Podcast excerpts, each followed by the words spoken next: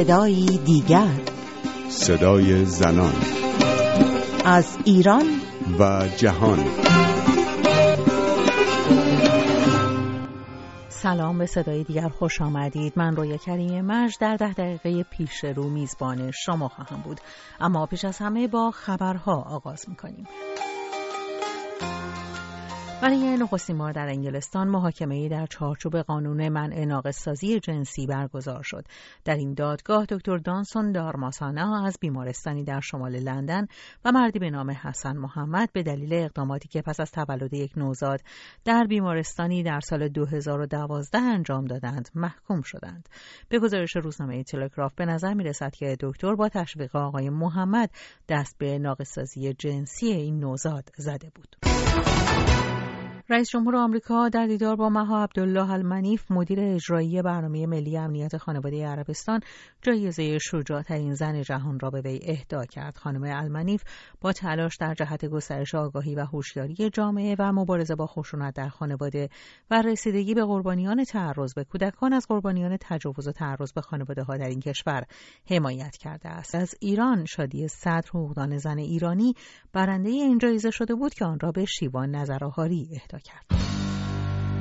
این صدایی دیگر است. صدای زنان. گروهی از فعالان زن اوکراینی با استفاده از توجه عمومی به موضوع سکس در اصل توجه مخاطبانشان را به مسائل سیاسی و وضعیت پرتنش در روابط روسیه و اوکراین جلب کردند. بیشتر بشنویم از آن نارایسکایا خبرنگار رادیو فردا در اوکراین. به عقیده گروه جدید در فیسبوک که عمدتا متشکل از زنان خبرنگار و فعالان مدنی اوکراینی است جنگ های مدرن جنگ های اطلاعاتی است و اوکراین که هیچ وقت به فکر جنگ آن هم با روسیه نبوده به دستگاه تبلیغاتی روسی می بازد همین ایده باعث شد که آنها به شیوه دیگر وارد این جنگ شوند. جنگ زنانه. کاترینا وژنیک خبرنگار مسائل اقتصادی یولیا ساووتین خبرنگار و مشاور تبلیغاتی و ایرنا کارپا نویسنده و خواننده مشهور اوکراینی که هسته این گروه را تشکیل می دهند در صفحه فیسبوکشان از نقل قول معروف رابرت شکل نویسنده آمریکایی استفاده کردند که می‌گوید در جنگ اطلاعاتی همیشه بازنده آن کسی است که راست می‌گوید او محدود به گفتن حقیقت است در حالی که برای دروغگو محدودیتی وجود ندارد به گفته این زنان فعال مدنی در این شرایط فرد رستگو باید خلاقیت به خرج دهد و هدف وسیله را توجیه می کند. کاترینا وشنیک استفاده از عنوان تبلیغاتی سکسی را چنین توضیح می دهد. هدف این کمپین جلب توجه و برقراری تماس با رسانه های بین المللی بوده تا فرصت اطلاع رسانی رو به دست بیاریم. امروز رویدادهای اوکراین از اصلی ترین موضوعات رسانه های جهانی است اما اکثر این رسانه ها حتی معتبرترین اونها تحت تاثیر رسانه های روس قرار دارند و تنها تعداد بسیار اندکی از گزارشگرانی که زبان اوکراینی می‌دانند می‌تونند دیدگاه اوکراین نسبت به وضعیت این کشور و به ویژه کریمه رو بیان کنند به خصوص اگه موضوع سیاسی و اقتصادی نباشه. مثلا آدم ربایی و شکنجه در کریمه پس از ورود نظامیان روس به این شبه جزیره کمتر مورد توجه رسانه های جهانی قرار گرفته.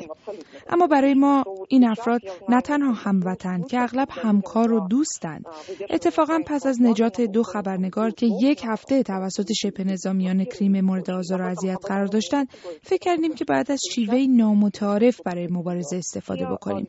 یک دفعه فکر دیوانوار به ذهنمون رسید که سکس می‌تونه به ما کمک کنه توجه جهانیان رو به این رویدادها جلب کنیم. Сказать, чтобы все-таки обратить внимание на эти события. به کارگیری ابزار جنسی در پیشبرد اهداف سیاسی کار تازه ای نیست. در کمدی یونانی لیسیسترات ها مربوط به قرن چهارم پیش از میلاد می‌خوانیم که چگونه زنان آتن برای مجبور کردن مردان به پایان دادن جنگ ده ساله طاقت فرسا با اسپارت آنها را از سکس محروم کردند. مدتی پس از شروع دومین جنگ داخلی لیبریا در سال 2000 میلادی نیز یک زن مددکار اجتماعی به نام لیما گیبویی زنان را تشویق به اتحاد و اعتراض در برابر خشونت‌های جنگ داخل کرد. زنان لیبریایی از روش های مختلفی استفاده کردند تا اینکه حتی به این توافق رسیدند که در برقراری رابطه جنسی با همسرانشان اعتصاب کنند تا زمانی که جنگ به پایان برسد. جنبش اوکراینی فمن هم زنانی که با نوشتن شعارهای اعتراضآمیز بر سینه های اوریانشان دست به تظاهرات می‌زنند از مدتها پیش در سراسر جهان مشهور شدند. به گفته فعالان این گروه جدید در اوکراین تفاوت آنها با فمن در آن است که اقداماتشان را در کوتاه مدت مفید می‌دانند. کاترینا بنژیک به آنا رایسکایا گفته است. همه ما می‌دونیم که سکس بهترین تبلیغاتچی فروشنده و ابزار اطلاع رسانی است. و عمدتا این ابزار رو به کار گرفتیم. تنها ده روز گذشته و می‌بینیم پیش بینیامون درست از آب در اومده و عملا به هدفمون رسیدیم. البته عدهای کمپین ما رو توهینآمیز می‌دونند و اینها کسانی هستند که اگه واقعا منظور ما تحریم روابط جنسی با روسا بود همین آقایون بودند.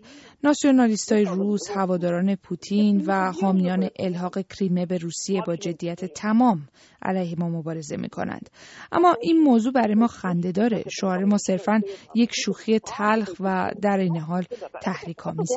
این گروه زنان اوکراینی در فیسبوک توجه بسیار به خود جلب کرده و بسیاری از رسانه های بین المللی درباره آنها گزارش تهیه کردند. آنا رایسکایا خبرنگار رادیو فردا در اوکراین گزارش می‌داد.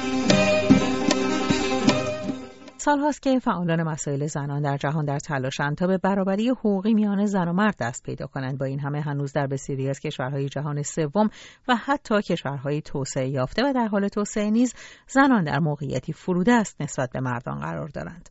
اما به نظر می‌رسد دستیابی به این برابری نه تنها کار آسانی نیست بلکه مراحل دشوارتری را نیز پیش رو دارد. از جمله آخرین خبرهایی که واکنش‌های گسترده را در پی داشته محدودیت حضور زنان در نشست امنیت هسته‌ای که در هلند برگزار شد بوده است. آنگونه که وبسایت ایندیپندنت نوشته است در نشست امنیت هسته‌ای که با حضور رهبران 53 کشور جهان در هلند برگزار شده شرکت خدماتی تهیه غذا تصمیم گرفته حتی یک زن خدمتکار را هم در سالن اصلی نشست راه ندهد سوده راد فعال مسائل زنان ساکن آمریکا در این مورد می‌گوید اونطوری که رسانه ها اعلام کردن و اتفاقا توی خود رسانه های هلند هم خیلی بازتاب گسترده داشت گویا میشه تقصیر رو گذاشت برای برگزار کنندگان این مراسم. به این دلیل که خواستن کسانی که دارن به عنوان پیشخدمت اونجا ارائه خدمات میدن از شکل واحدی برخوردار باشن و در واقع نوعی یونیفرم متحد شکل داشته باشن و گویا حضور خانم ها در اون یونیفرم مزاحمشون بوده. اینطور که رئیس خود شرکت گفته که ما فکر کردیم اگه دو سه تا خانم بلوند و مثلا با پیراهن اونجا باشن این نظمی که حاکمه به هم می‌خوره و ما حتی تا این حد می‌خواستیم کمالگرایی رو حفظ کرده باشیم.